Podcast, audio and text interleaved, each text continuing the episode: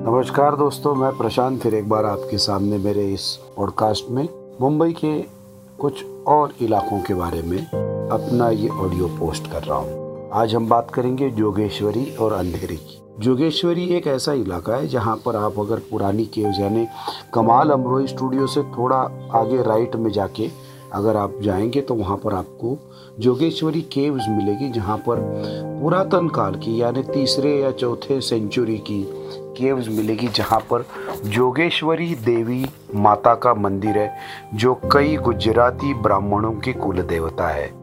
वो केव्स बहुत हिस्टोरिकल है आर्कियोलॉजिकल डिपार्टमेंट के अंदर है, लेकिन इसके आजू बाजू का पूरा एरिया स्लम्स की वजह से कवर हो गया है और इसीलिए इसके बारे में लोग ज़्यादा जानते नहीं है। मगर हाल ही में हमारे देश के प्राइम मिनिस्टर वहाँ पर विज़िट किए थे, इसलिए फिर एक बार ये चर्चा में आया है। उसी के बाद हम बात करेंगे एक ऐसे इलाके की जहाँ पर फ़िल्म इंडस्ट्री के बहुत सारे सुपरस्टार्स रहते थे, हैं और रहेंगे। इतनी रोशनी जिस इलाके में, लेकिन उसके बावजूद इस जगह का नाम अंधेरी क्यों है?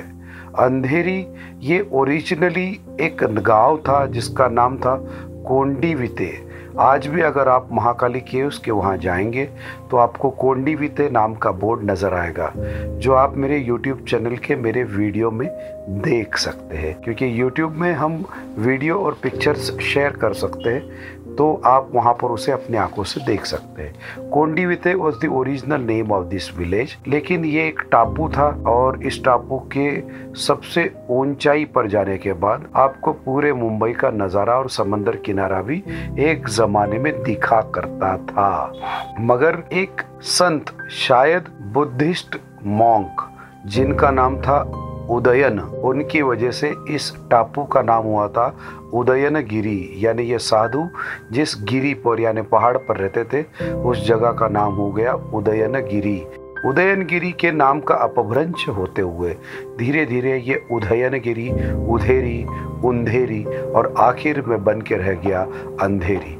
वैसे तो मैं पाँच या दस परसेंट ही इन्फॉर्मेशन इस पॉडकास्ट के ज़रिए शेयर कर सकता हूँ क्योंकि इतना समय सुनने के लिए किसी के पास नहीं होता है। यहाँ पर के जो प्रमुख एरियाज़ है लोखंड वाला कॉम्प्लेक्स तो बहुत ही नया इलाका है जो आ, मिट्टी डालकर बनाया गया हुआ एरिया है, लेकिन पहले वहाँ पर पूरा समंदर हुआ करता था। लेकिन एंशंट एरियाज़ की बात करो तो चकाला, वर्सोवा और मरोल, ये तीन एरिया हमको हमेशा याद आते हैं, नज़र आते हैं साकी नाका भी याद आता है। मरोल इस नाके का नाम हमको मालूम है, लेकिन शायद ही किसी को पता होगा कि मरोल एक जमाने में एक डायनेस्टी हुआ करती थी। मुंबई और उसके आसपास तीन ही डायनेस्टी थी, सोपारा डायनेस्टी मरोल डायनेस्टी और तीसरी डायनेस्टी जिसको मुंबई की राजधानी कहा जाता था, उसके बारे में मैं आपको अगले पॉडकास्ट पे बताऊँगा। अगर आप अंधेरी में रहते हैं, यहाँ की चमक धमक को देखते हैं तो शायद आज की जनरेशन को पता भी नहीं होगा कि एक ज़माने में आज की जो फ़िल्म इंडस्ट्री की मिसाल है, यानी माइलस्टोन है, वो सारी फ़िल्में अंधेरी में बनी हुई थी। Natraj studio Prakash studio modern studio Mohan studio Kardar studio, न जाने कितने सारे स्टूडियोज थे जो वहाँ पर हुआ करते थे। और हिस्टोरिकल माइलस्टोन फ़िल्में वहाँ पर बनी, प्यासा, कागज़ के फूल और मेन बात तो मुग़ल आज़म। ये सारी फ़िल्में जिस जगह पर बनी, उस जगह का नाम है अंधेरी अंधेरी की तेली गली। चलते चलते मैं आपको एक और बात बता दूँ। अंधेरी में अगर आप कभी द क्लब इस जगह पर गए होंगे तो उसके पार्किंग लॉट से आगे झाँक कर देखिएगा।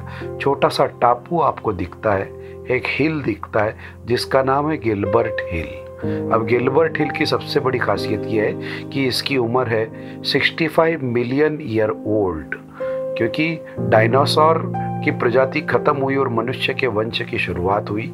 उसके, उस वक्त जो ज्वालामुखी फटा था, उसके दो ही अंश इस धरती पर अब दृश्य रूप में है। एक अमेरिका में है जो नासा के अंडर है और दूसरा अंधेरी का गिलबर्ट हिल।